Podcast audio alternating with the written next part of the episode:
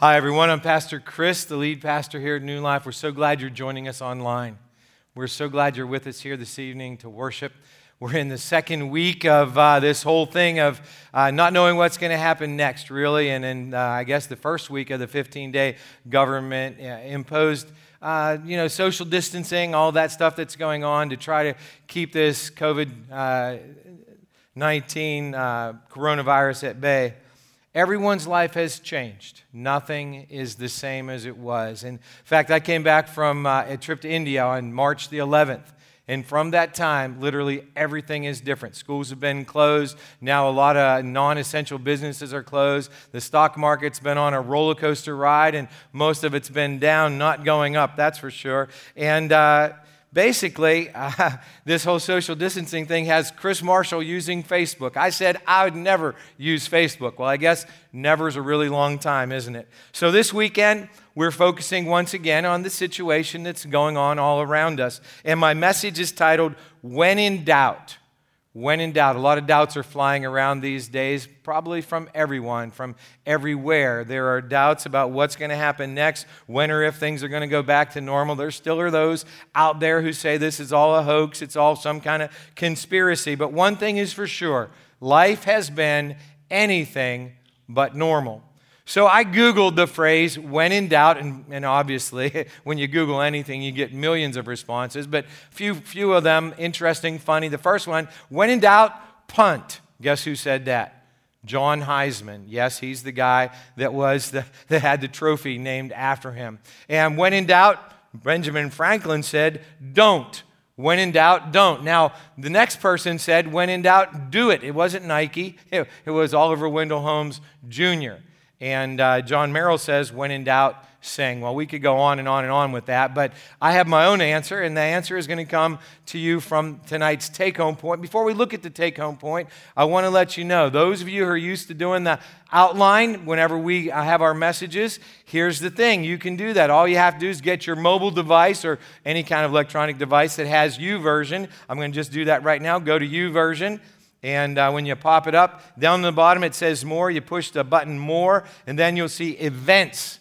And when you look at events, you push on events, and it says New Life Christian Ministries. A couple other churches listed there. Click on New Life Christian Ministries. When you do that, you have the outline and the scriptures for the message for this weekend. So if you want to do that, you can do that right now. If you want to use a paper version of that, uh, you can go to facebook.com forward slash New Life XN and you can download it there.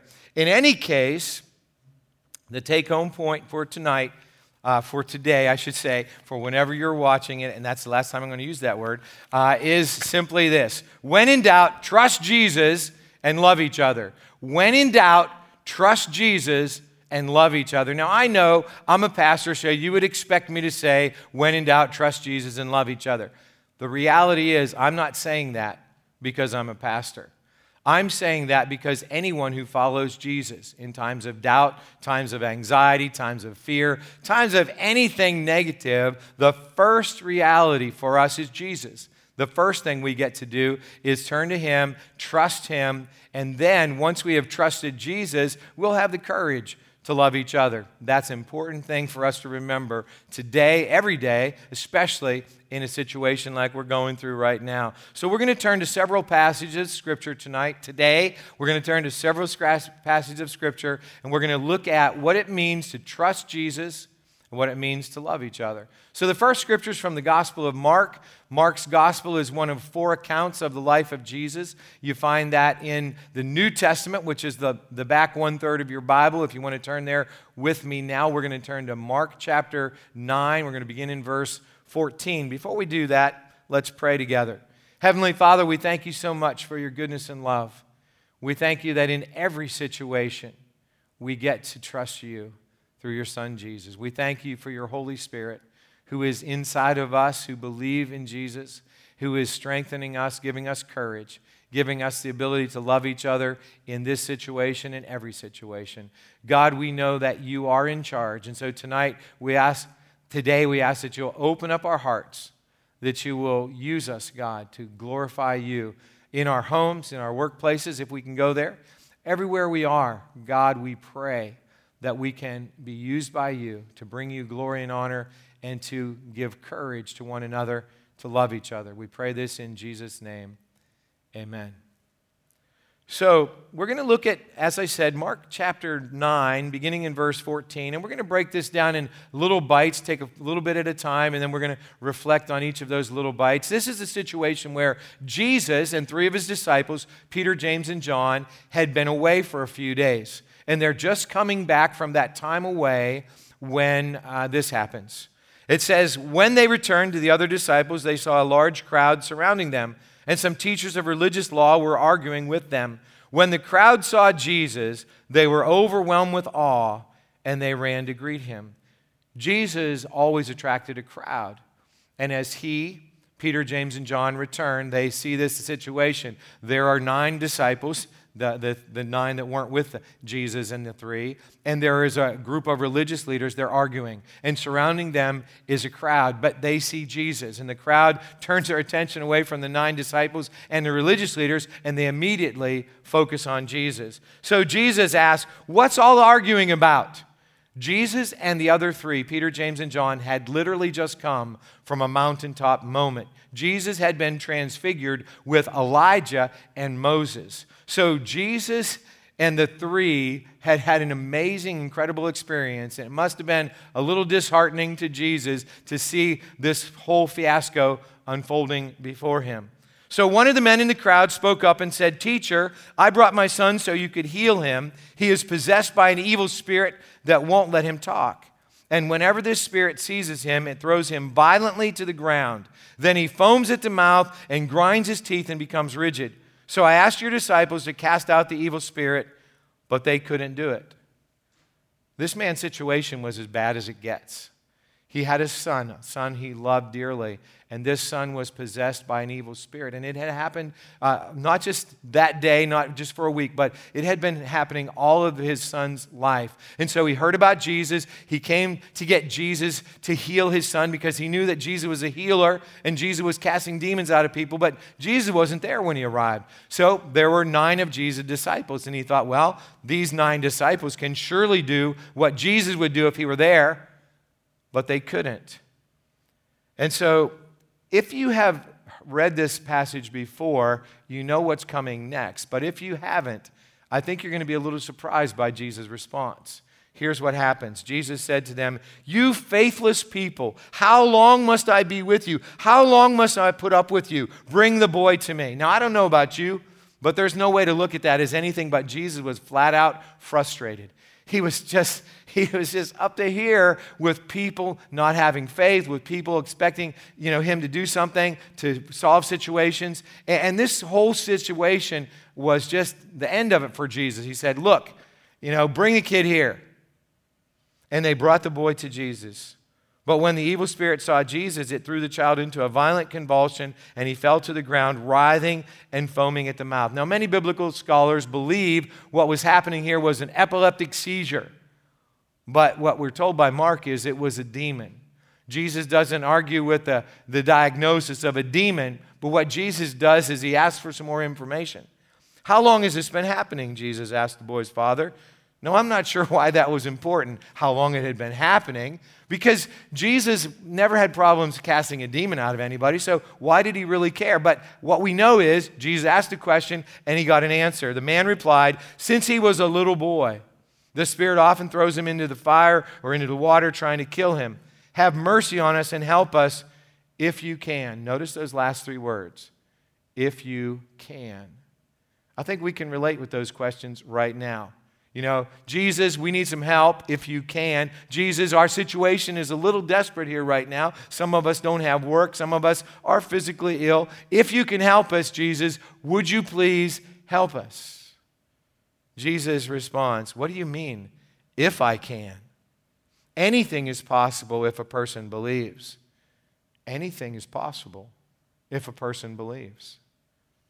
A job can be replaced Health can be restored, sobriety can be returned.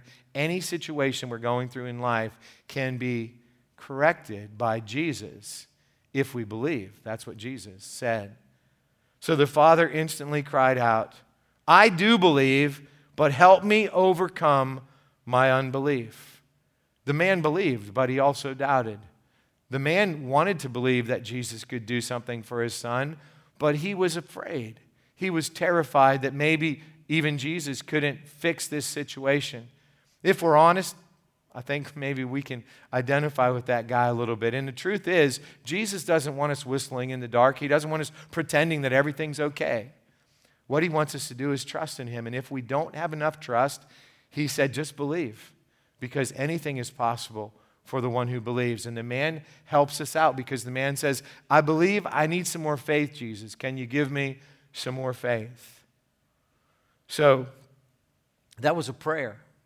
That man was praying. He says, Help me overcome my unbelief. Jesus is the Son of God. The man is talking to God, so that's a prayer. And here's what we need to know it's in your outline. You can write it in, or actually, it's highlighted for you. When we have doubt, the best action we can take is to ask Jesus for help.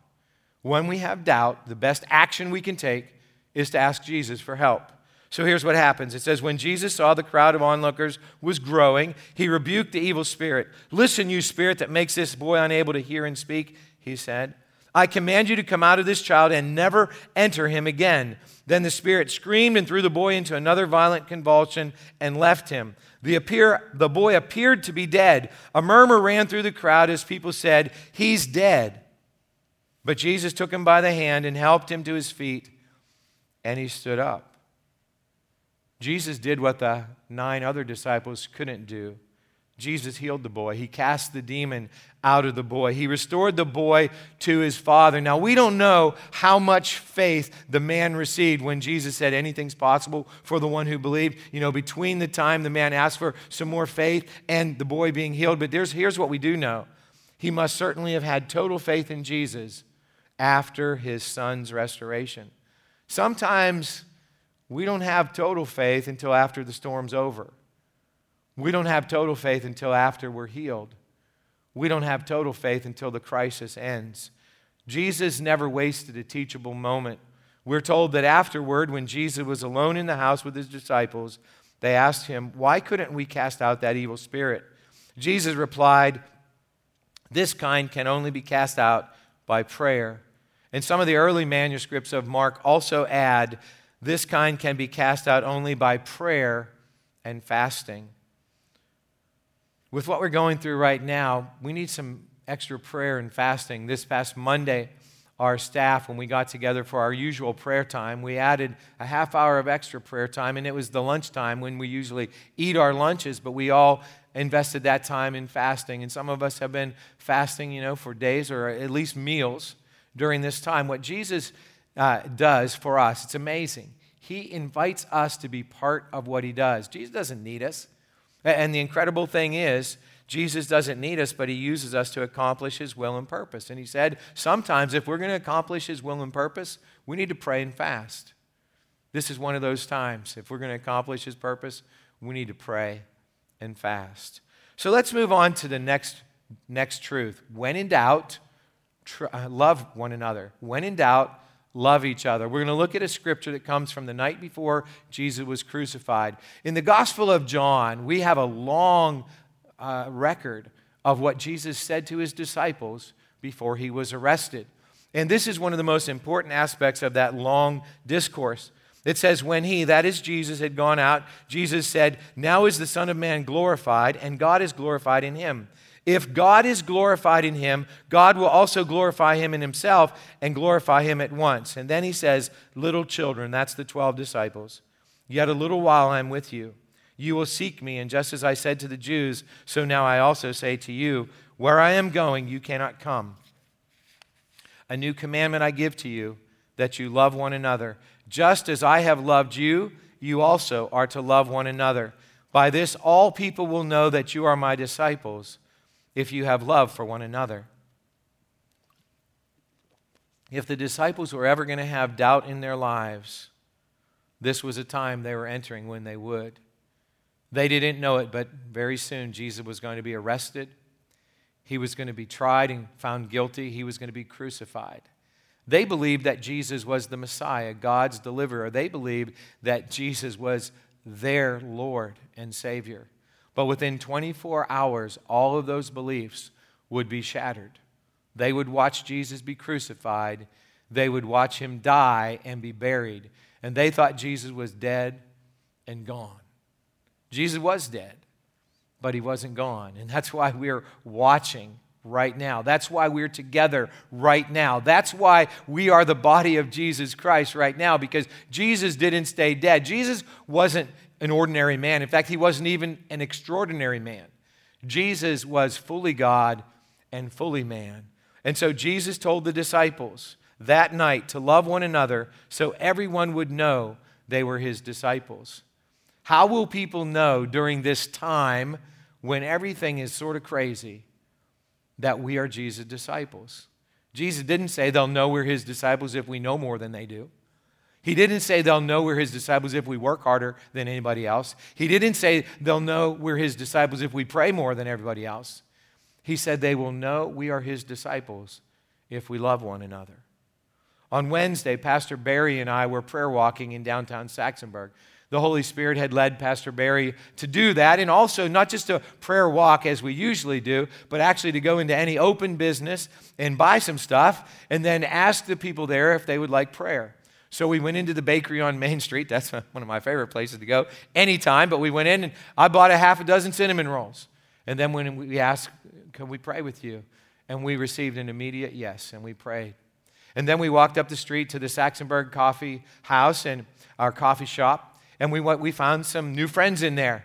We met them, we introduced ourselves to each other. Barry bought me a hot chocolate and he bought himself a chai tea. And then we said, Is there any way we can be praying for you? And they said, Well, we need to be praying for everybody. We need to be praying for all the business here in the community. We need to be praying for everybody that's, we're all going through this together. And, and so that was, a, you know, that was another positive experience. And then we went to the batch and I bought a couple of uh, muffins, and Barry bought some pepperoni roll, and then we said, Could we pray for you? And, and once again, immediately, yes, you can pray for, for me. And, and, and, and she said, not, not just for me, but pray for all the people in our community. You see, I think one of the things that we saw in that brief time of walking up and down the street and going into the open businesses was everybody's concerned about everybody right now. And as followers of Jesus, we can show the love of Jesus to each other in these simple acts. It doesn't have to be a big thing. And one of the things that I believe is that the people that we met and as we were walking up and down the street knew that we loved each other. I mean, I bought Barry some cinnamon rolls. He bought me a cinnamon, he bought me a hot chocolate. And we were together not just because we work for New Life. We were together because we're brothers in Jesus and we wanted to share the love of Jesus with others. And uh, in this time, it's simple things like that that can show the love of Jesus. And I, I, said to Barry when we went back, I, I felt a little bit bad that that's the first time we'd actually done that. Because there's no better way to show the love of Jesus than through simple acts of kindness, as we did that day. Right now, these tangible expressions, you know, calling a, a, a friend or an elderly neighbor who can't get out, and none of us really are out much these days, at least we shouldn't be, uh, we can just do those simple little things to show the love of Jesus with one another. Now, our last passage points out something that we were talking about for several weeks before we interrupted that series to talk these last couple weeks about what's going on in the world around us, and that's talking about experiencing the Holy Spirit. Let's turn to Ephesians 5 15 to 21, and let's read what the Apostle Paul wrote there. He said, So be careful how you live. Don't live like fools, but like those who are wise Make the most of every opportunity in these evil days. Don't act thoughtlessly, but understand what the Lord wants you to do. Don't be drunk with wine because that will ruin your life. Instead, be filled with the Holy Spirit, singing psalms and hymns and spiritual songs among yourselves and making music to the Lord in your hearts. And give thanks for everything to God the Father in the name of our Lord Jesus Christ. And further submit to one another out of reverence for Christ. We could do a whole series of messages on that brief passage, and we actually have. But right now, we want to focus on one simple thing the power source for trusting Jesus and loving each other is the Holy Spirit. The power source for trusting Jesus and loving each other is the Holy Spirit. We do need to be careful how we live in these days. One of the things the Bible does so often is it simplifies reality. The Bible says there are only three kinds of people there are wise people, foolish people, and evil people. We want to be wise in this time. You know, we, we want to make sure we're not afraid of things, but washing your hands is a pretty wise thing to do these days. Social distancing, that's a wise thing to do in these days. So we want to be wise. But then what does Paul say next? He says we need to be filled with the Holy Spirit. He says it's not just a one time thing. I like how Paul contrasts two things. He says, don't get drunk with wine because that will ruin your life. Now, think about this for a minute. How many times a day can you get drunk with wine? At least one, if you wanted to. But Paul says, don't do that. That will ruin your life. And then he says, but be filled with the Holy Spirit. Well, how many times a day are we supposed to do that? Well, at least one. Because the, the verb construction in the Greek, it's a present passive imperative, which basically says, be being filled with the Holy Spirit. We want to be filled with the Holy Spirit over and over and over and again. In times like this, call for that to happen so frequently. We need to be filled with the Holy Spirit in times of doubt so that we remember to trust Jesus and so that we have the courage to go ahead and love each other. When we have the Holy Spirit's power and presence, Paul tells us several things will happen. We're able to sing and make melody in our hearts to the Lord. I, I so enjoyed the worship this evening, here at New Life. And as we were watching, I can't help it, folks. That whole thing of I'm live right now, I really am live right now. And uh, I enjoyed being in the worship center with the worship team, worshiping God, singing praises. And when, when I leave the worship center 24 7, I still have those songs in my heart. That Waymaker song, it just won't leave me right now. And, uh, and we all need that. We all need, because the Holy Spirit's in us, we have the, the assurance that we can sing and praise God. what else can we do? We can give thanks. Even in a moment like this, we can give thanks to God the Father in the name of the Lord Jesus. And it says we can also submit to one another. We can help and love and serve one another in Jesus' name. Those are the kind of things that happen when we know Jesus and when we trust Him in the power of the Holy Spirit. So, I want to tell you something. I would like to say right now, this is all going to be better in a couple weeks. Everything's going to be back to normal, but I can't tell you that. Here's what I can tell you. When we trust Jesus and love each other, tomorrow may be uncertain, but we don't need to doubt. You know, the man who came with his boy possessed by a demon, needing deliverance for that son, when he walked away, his son was better. His son was whole and well. Jesus did that. When Jesus said to his disciples, Love one another, and by this will all people know you're my disciples, that you have love for one another, they did love one another. In fact, they loved each other so much that their movement that started in Jerusalem moved out and it has covered the world. And it has lasted right up to this very day. If Jesus is not Lord and Savior in your life right now, this very moment, there's never been a better time to make him Savior and Lord in your life. Lord means owner Master, it means he gets to tell us what to do. Savior means that Jesus has saved us from sin and death. In a moment, we're going to put a prayer up on the screen, and I want you, if you're ready right now, to trust Jesus, Savior and Lord, to pray that prayer with me. Let's look at it. Heavenly Father, thank you for Jesus. I admit I need him to be Savior and Lord in my life right now. Please come in and take charge. I surrender myself to you. Fill me with your Holy Spirit so I can live for you. This I pray in Jesus' name. Amen. Now, it doesn't matter where you are right now. I know most of you are in your homes. Maybe you're at work. Wherever you are, right now, you can pray that prayer, and Jesus Christ can become Lord and Savior in your life. And I'm encouraging you to pray that prayer with me right now. If you need Jesus to give you courage for your doubts, to give you the ability to love one another. Right now, that might not be easy to do. So let's pray together. Heavenly Father, thank you for Jesus. I admit I need him to be Savior and Lord in my life right now. Please come in and take charge. I surrender myself to you. Fill me with your Holy Spirit so I can live for you. This I pray in Jesus' name. Amen. For everyone who prayed that prayer just now, for everyone who has already prayed that prayer at some time, we can do the next step for this week ahead.